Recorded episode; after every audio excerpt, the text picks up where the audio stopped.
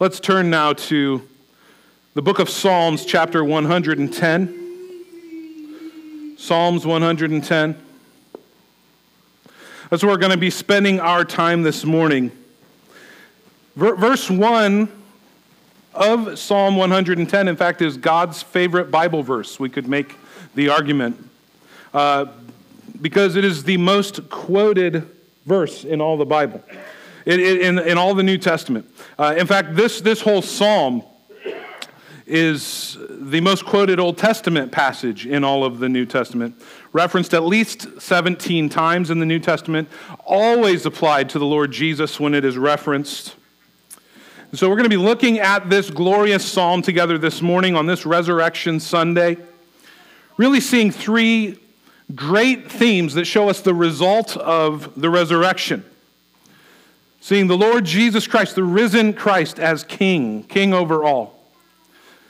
The Lord Jesus as priest, the Lord Jesus even as warrior, as we see in this passage. So let's stand together under the authority of the Word of God as we hear now God's Word from Psalm 110, a psalm of David. The Lord says to my Lord, Sit at my right hand until I make your enemy your footstool. The Lord sends forth from Zion your mighty scepter. Rule in the midst of your enemies. Your people will offer themselves freely on the day of your power in holy garments. From the womb of the morning, the dew of the youth shall be yours. The Lord has sworn and will not change his mind. You are priest forever, after the order of Melchizedek. The Lord is at your right hand. He shall shatter kings on the day of his wrath. He will execute judgment among the nations, filling them with corpses. He will shatter chiefs over the wide earth. He will drink from the brook by the way. Therefore, he will lift up his head. Almighty God, we thank you for your living, supernatural, inerrant word. We pray this morning on this glorious Resurrection Sunday that by your Spirit, through your word, you would lift our eyes to see the risen Christ, that we would hope in him, trust in him, submit to him, that by your Spirit you would shape us into the likeness of our Savior, Jesus Christ. I pray for myself as I proclaim your word that the words of my mouth, the meditations of my heart would be pleasing in your sight, O Lord, my rock and my redeemer. In Jesus' name, amen. Amen. You can be seated. Well, if you look just at the top of this psalm, you see the superscription that's written there, a psalm of David. That's really important, maybe, maybe more important than any other psalm. And remember in your Bibles, the headings are not inspired. In my Bible, just above the words of Psalm of David, it says, Sit at my right hand. That's not inspired. Some, some editor added those words. The, the chapter numbers are not inspired, the, the, the verse numbers are not inspired. But these superscriptions are. These superscriptions in the Psalms really are the inspired word of God. And so this psalm begins with a declaration that David is the one writing this. And that's crucial for our understanding of this psalm. Why is it crucial for our understanding? Well, it's because of the next words. The Lord says to my Lord. Most of you are aware that in your English translation, if you see the word Lord and it's in all capital letters, that that is the Hebrew word Yahweh, the name of God, the Almighty, the God of Israel. It's the four letters, Y H W H. And so this first sentence says, The Lord, Yahweh, the Almighty God of Israel, says to my Lord. Well, that's why it's important that we know that David is the one writing this. Because this isn't, this isn't the Lord Yahweh speaking to David. It's not about David. He's not the Lord that Yahweh is speaking to. It's David's Lord that Yahweh is speaking to. And so, what we see in Psalm 110, it begins with a divine conversation between God the Father, the Lord Jesus Christ the Son, David's Lord, David's Master. It's astounding to think about this. This conversation actually happened. In Acts chapter 2, Peter tells us when it happened. It happened after the resurrection of Christ, when Christ ascended to the Father. these are the words that the Father said to the Son in that moment. And God has chosen to reveal that conversation, those words to us. I find that astounding. I find that exciting. What is it that God says? Look at verse 1. The Lord says to my Lord, Sit at my right hand until I make your enemies your footstool. The Lord sends forth from Zion your mighty scepter. Rule in the midst of your enemies. Your people will offer themselves freely on the day of your power. In holy garments from the womb of the morning, the dew of the youth uh, shall be yours. First thing we see is this, this picture of Jesus as king, this pronouncement of Jesus as king. After Jesus has been crucified, risen from the dead, ascended into heaven, God the Father Almighty says to him, Sit at my right hand until I make your enemies your footstool. It's, it's a very important, very powerful prophetic image. This is called Christ's heavenly session.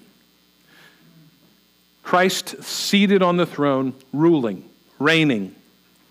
This heavenly session is happening right now. Jesus Christ is seated right now on the throne at the right hand of the Father, ruling over this world, this, this entire world, ruling over it by his word, ruling over it by his spirit. And these words, sit at my right hand, have, have huge significance. The, the, the picture of this. We read in Hebrews chapter 10 every priest stands daily at his service offering repeatedly the same sacrifices which can never take away sins. But when Christ had offered for all time a single sacrifice for sin, he sat down at the right hand of God, waiting from that time until his enemies should be made a footstool for his feet. Jesus' redemptive work is completely finished. As he ascends into the right hand of power, his redemptive work is done. He's seated. In the Gospel of John, chapter 19, verse 28, we read these words After this, Jesus, knowing that all was now finished, said to fulfill Scripture, I thirst. And a jar of sour wine stood there, and so they put a sponge of the sour wine on a hyssop branch and held it to his mouth. When Jesus had received the sour wine, he said, It is finished. And he bowed his head and he gave up his spirit. So we talked about Friday night. These three words in English it is finished. Really, one word that Jesus originally uttered tetelestai. Never has one word contained so much meaning. Literally, it has been, it forever will be finished. And this is not a cry of despair. It's not a cry of disillusionment. It is a cry of triumph accomplished. It is finished. Jesus' work in redemption is complete. It is finished. He accomplished all that the Father sent him to accomplish, particularly in his work of bearing the penalty for sin.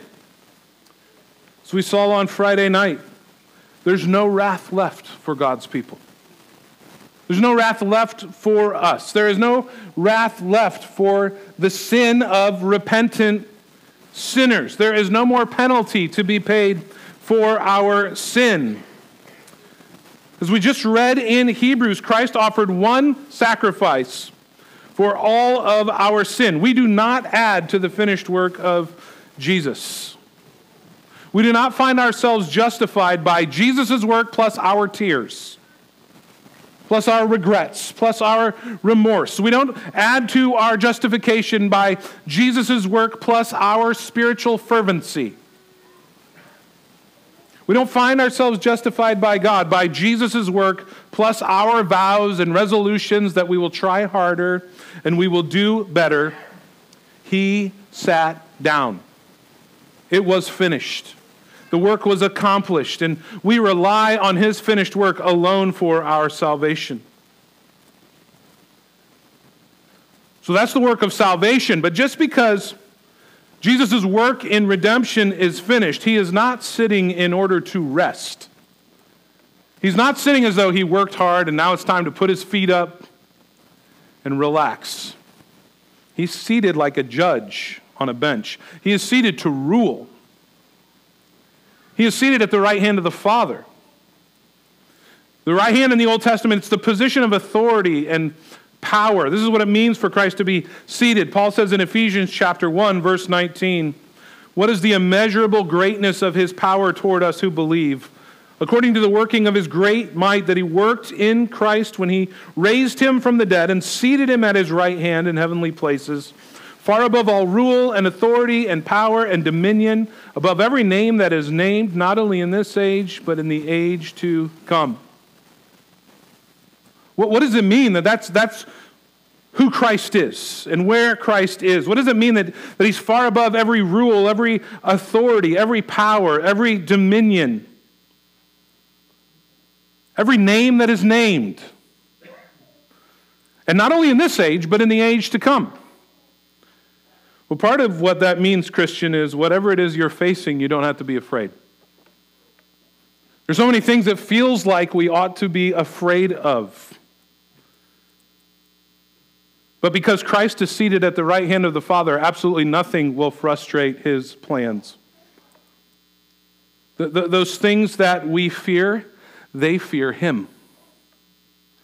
Think of what that means. Kids, if you, you sit in your bed at night and it's dark and you get afraid, you think of what might be there. When I was a kid, I had to have all my arms and legs under the bed, just this much of me out, because any part of me that was out was fair game for whatever it was that was in my room. Those things you're afraid of, they're afraid of Him. You need not fear. Jesus Christ is on the throne. Adults, our boogeymen usually have suits on, uniforms, or they angrily shout, they angrily tweet. Those spirits that are driving them, they're afraid of Him. They're afraid of the spirit that's in you. Nothing will frustrate His plans no power, no authority. No, no he, Paul uses these words for supernatural authorities rules, authorities, powers, dominions. Those are supernatural authorities. No, supernatural authorities must bow their knee before him. They fear him. He is far above them. It's not even close. Human authorities must bow their knee to him. He is far above them. It's not even close. None will be able to resist the triumph of the kingdom of Jesus Christ. Not human and not supernatural. Jesus Christ is the Lord of all. He's the Lord of history. It's in His hands. He's unfolding it. We need not fear. That's good news in 2023. We live in a world that's afraid. But we need not be. We must not be. He says this Christ is seated in this heavenly session until I make your enemies your footstool. So we get the time frame that this, this happens from the ascension of Christ as the Father speaks to him, says, Sit here at my right hand until I make your enemies your footstool. Christ will rule from this glorious throne until the Father places all of his enemies under his feet. He will reign at the right hand of power until all, every last one, every single one of his enemies are subdued. And Paul tells us who the final enemy is.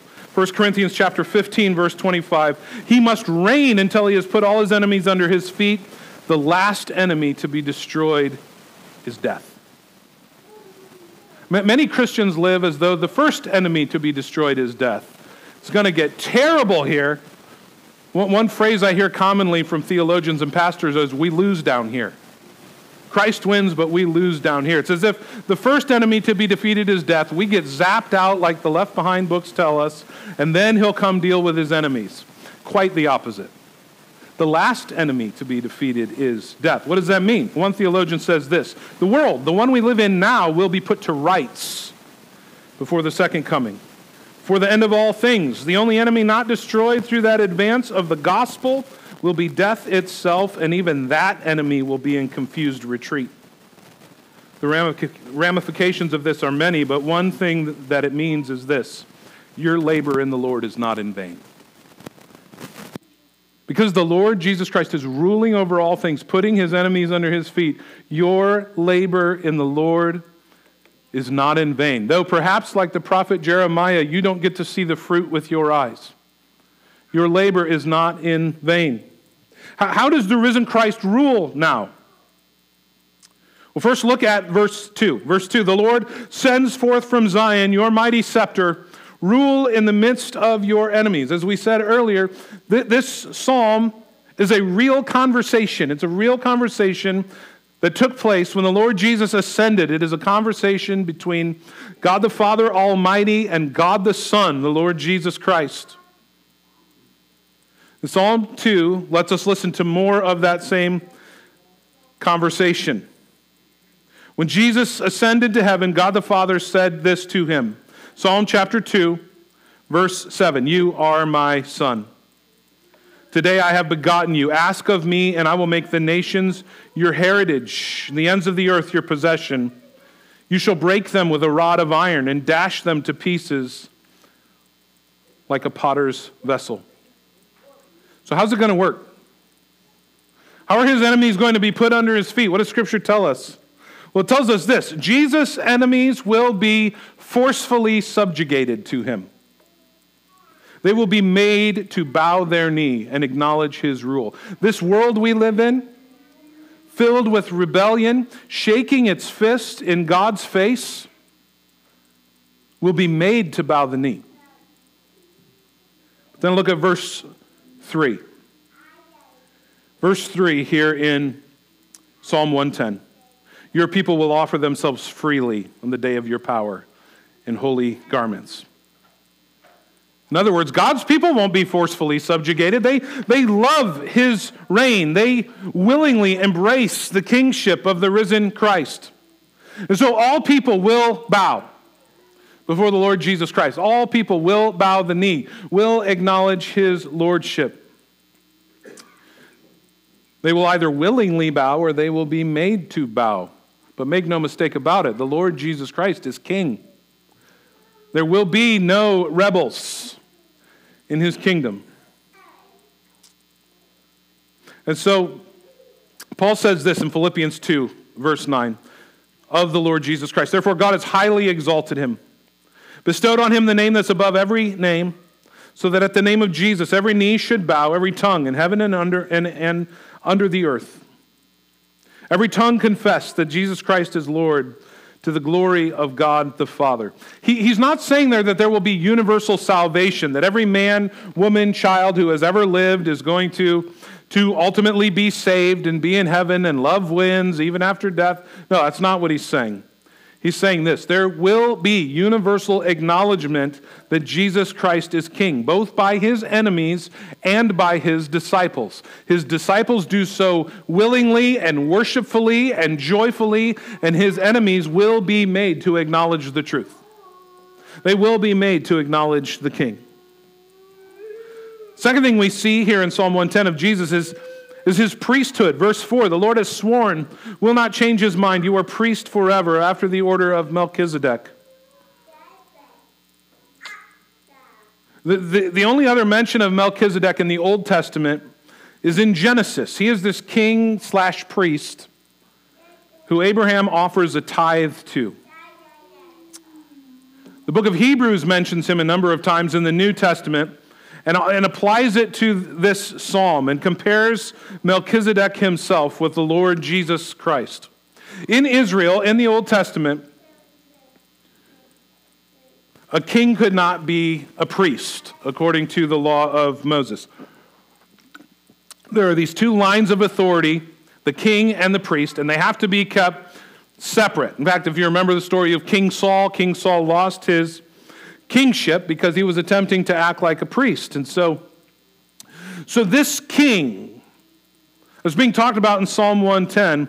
He is not a priest in the order of Aaron. He's not a priest in the order of Levi. He's a priest in the order of Melchizedek, who was both king and priest. And God has appointed this king to be priest, in fact, to be the great high priest like he appointed Melchizedek. Melchizedek, we don't know anything about his lineage. We don't know where he came from. Nothing is told to us about him in Scripture. He just kind of appears out of nowhere in the text before Abraham as a priest of the Most High God. And so Jesus, the Messiah, is made priest forever according to the order of Melchizedek. He is both king and priest. And what is the job of the priest? The king rules. What does the priest do? The priest intercedes for men before God. Jesus is our priest, the one who, who intercedes on our behalf before God Almighty, before the righteous judge of the universe. And he does something that no other priest could do. It's the most incredible, most comforting news in the whole world. He intercedes for us effectually.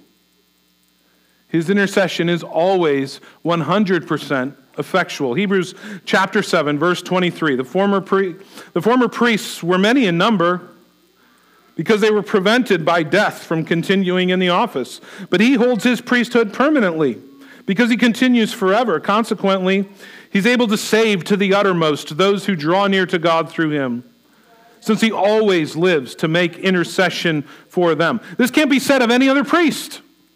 Any other priest that would, that would stand for you, offering sacrifice to God, that would stand as it were between you and God. That priest eventually was going to die and would no longer be able to do that for you. But the author of Hebrews, or Paul in the sermon he's preaching, says to us that Jesus lives forever, forever to intercede, such that he is able to save to the uttermost all who draw near to God through him.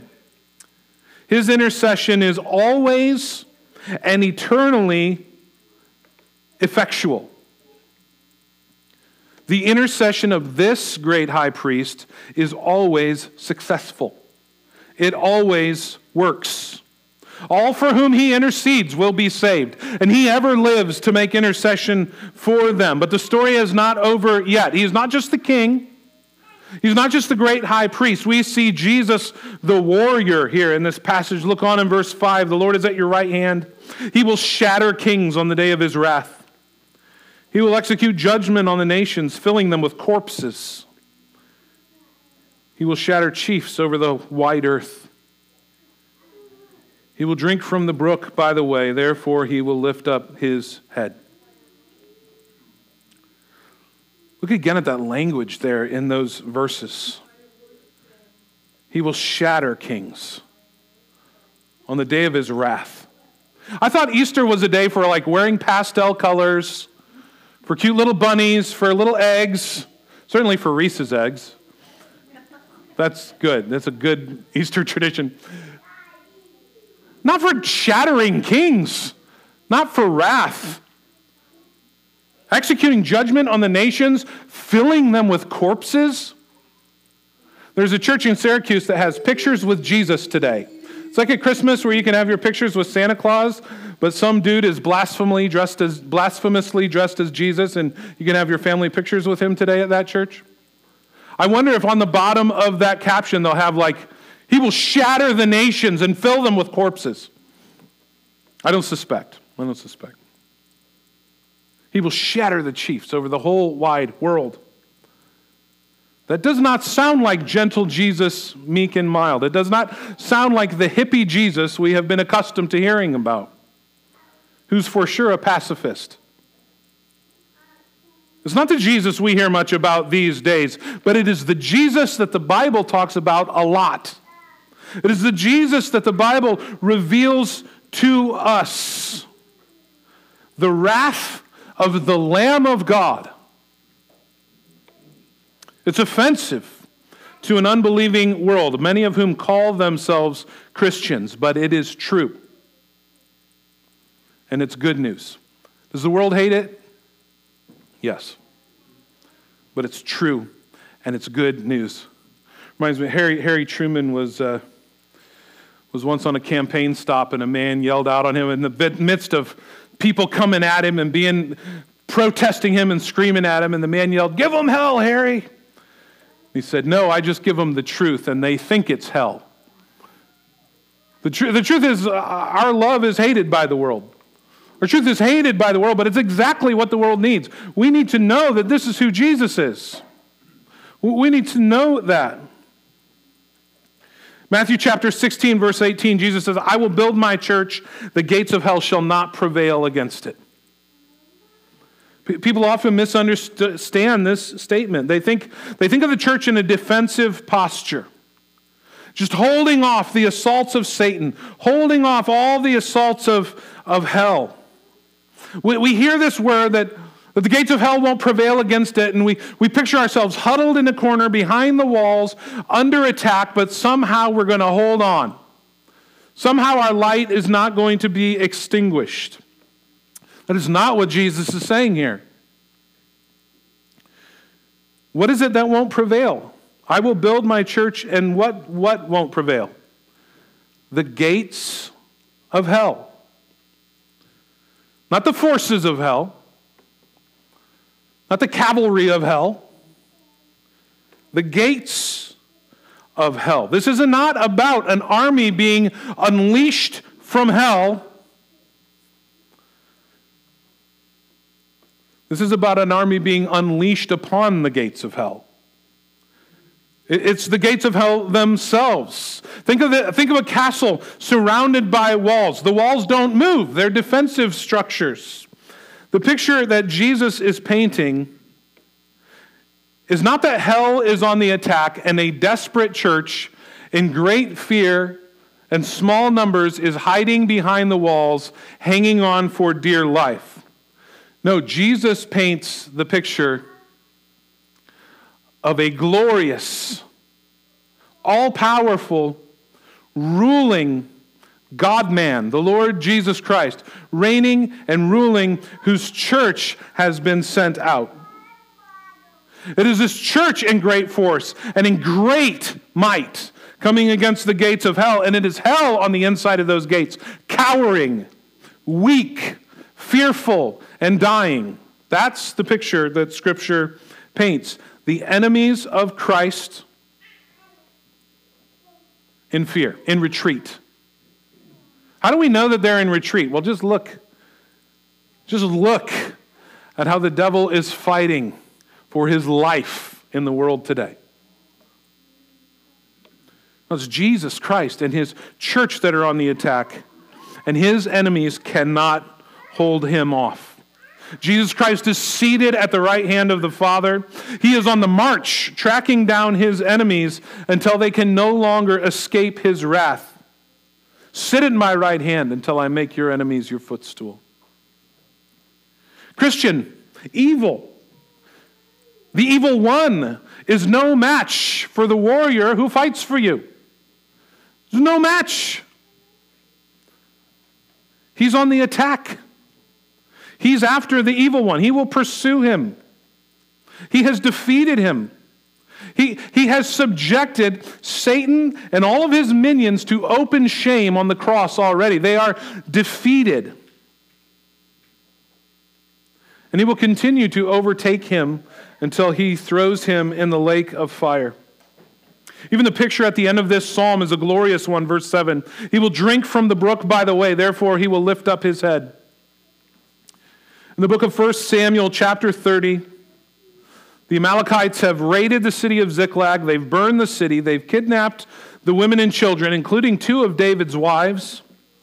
David and his men have been pursuing them so relentlessly that they come to the brook of Besor, and 200 of David's men are too exhausted to continue. And so they stay behind at the brook. But David and the rest of his men, his mightiest men, push on. They keep going. They pursue the Amalekites until they overtake them and destroy them. That's the picture here. As David writes this psalm, he is pursuing his enemies until they are utterly destroyed. That is your Savior. That is the risen Christ. He is not seated on a throne, just sitting back going, I did a lot of hard work.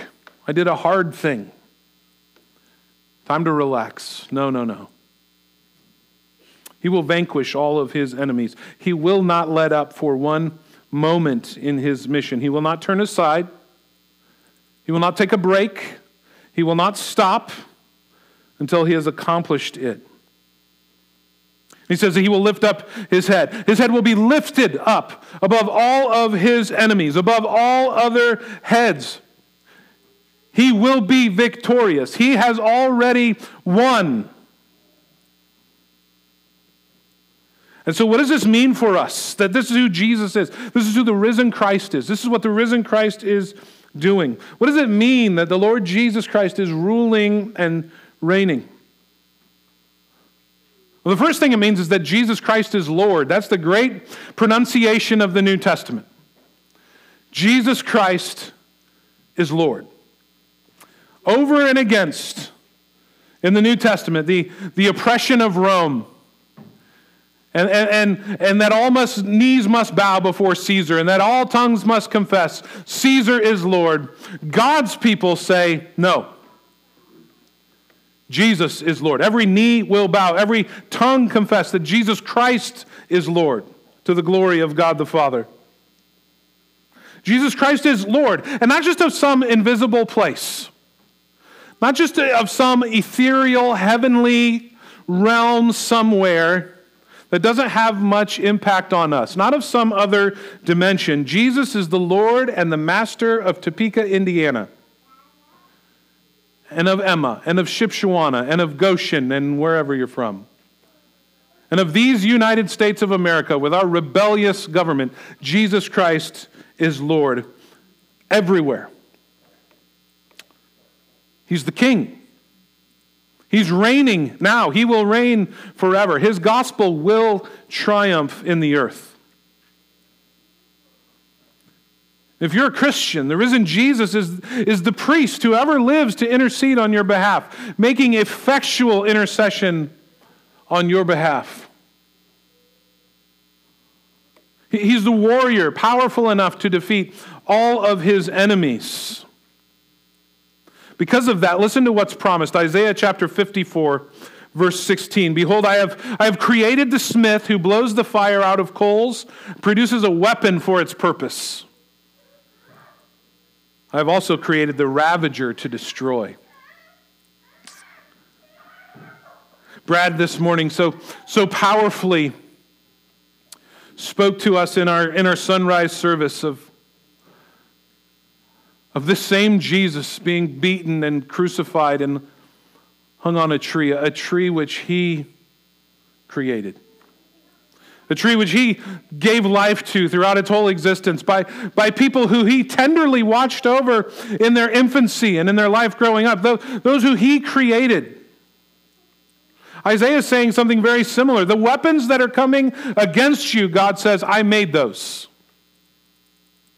This ravaging evil that seems like it's going to overtake and destroy you, I made it. I control it.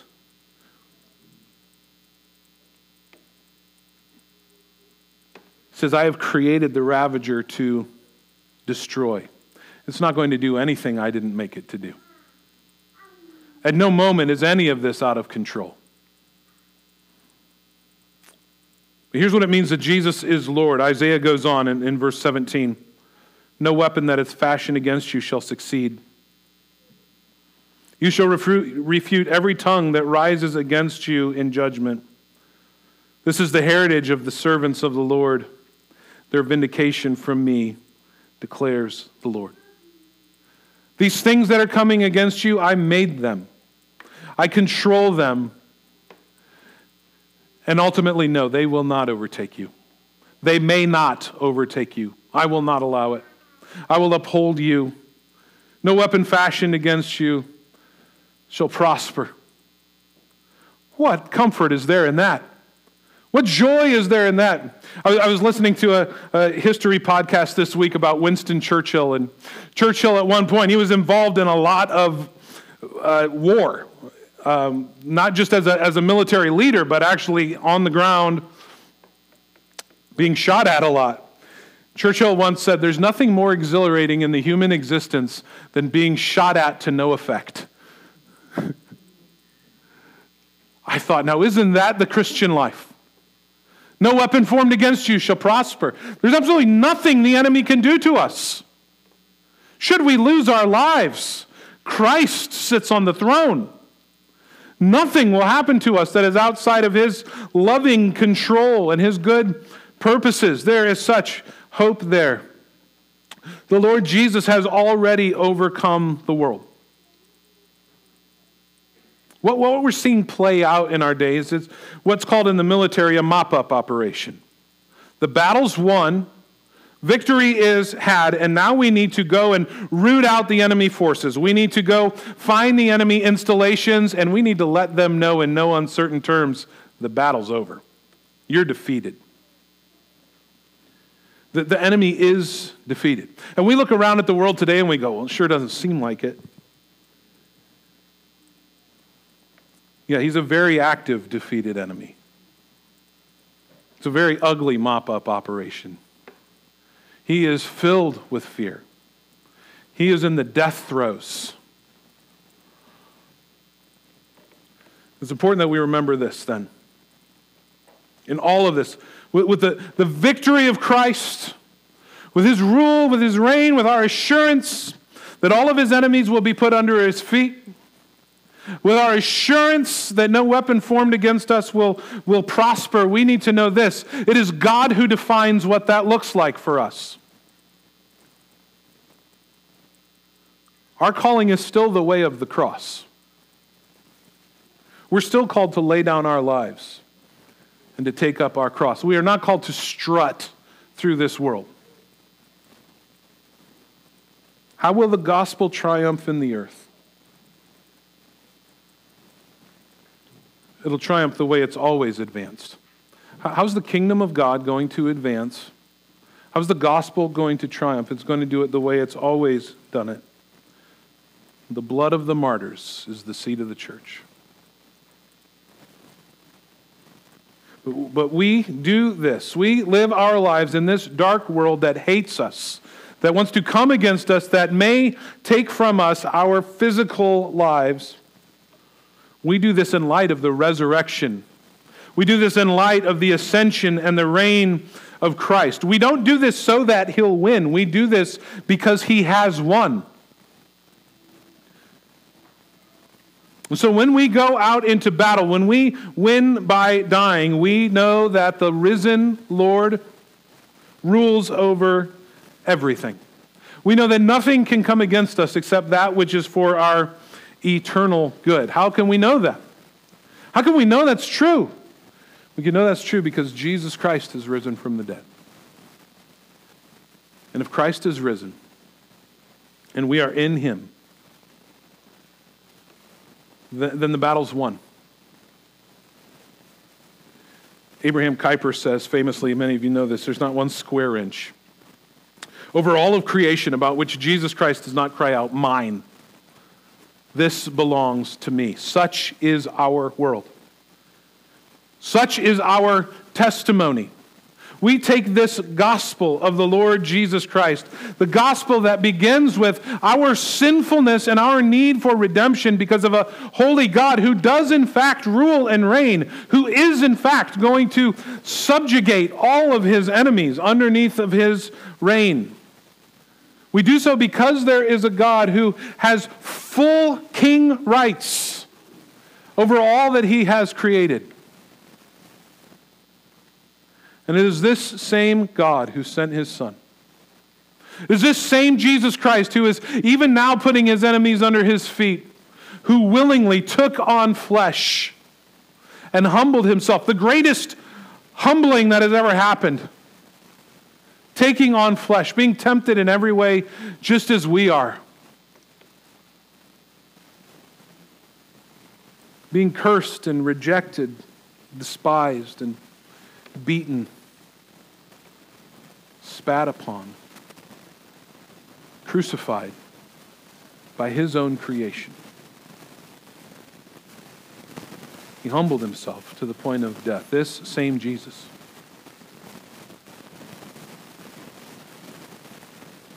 But he, God raised him up. God raised him from the dead. God has exalted him to the right hand. There has never been a greater humbling, and there has never been a greater exaltation. This same Jesus is the one who rules and who reigns, and in the one whose spirit dwells within us. The one who has promised to surely return for us, that we will be with him forever. It's He who calls us to Himself. It's He who calls us, Christians, into His service, to take this gospel this good news to the world. This news that proclaims not only that, that Christ will rule over his enemies, but it proclaims you don't have to be one anymore. He will have you if you will come to him. Only believe. Only come to him, and he will have you. What glorious good news. What a glorious Savior. Let's pray together. Almighty God, thank you for your word. Thank you for your great salvation. Lord, we are humbled when we think about our unworthiness before you. We think, Lord, that we would have nothing to offer you, nothing to commend ourselves to you, but in your grace and in your mercy, you have seen fit to save us. Lord, we stand in awe of your power and of your might. Lord, we are, are filled with comfort and hope at your might, at your rule, at your reign, knowing that you are accomplishing all of your purposes, that all of your good plans, all of your good purposes will stand, that nothing can frustrate you. Lord, that even because you have placed us in Christ, no weapon formed against us will stand either. Lord, we rejoice. What mind could have conceived so great a God, so great a salvation? I pray, Lord, that you would fill your people with the joy and the hope and the confidence and the humility that comes from believing the true gospel of the Lord Jesus Christ. That we would bear fruit in keeping with salvation fruit of joy and worship and reverence and humility and repentance. Lord, that we would, we would be bold and loving ambassadors for your kingdom on this earth. And I pray, God, that you would put steel in our spine as we believe these truths. These aren't ivory tower truths disconnected from our lives. This is solid ground beneath our feet. As we, your church, arise and put our armor on and heed the call of Christ, our captain. Pray, Lord, that you would make us faithful. Lord, give to us the strength that we need, the energy that we need to serve you faithfully and fruitfully in our lives and in this world. In Jesus' name, amen.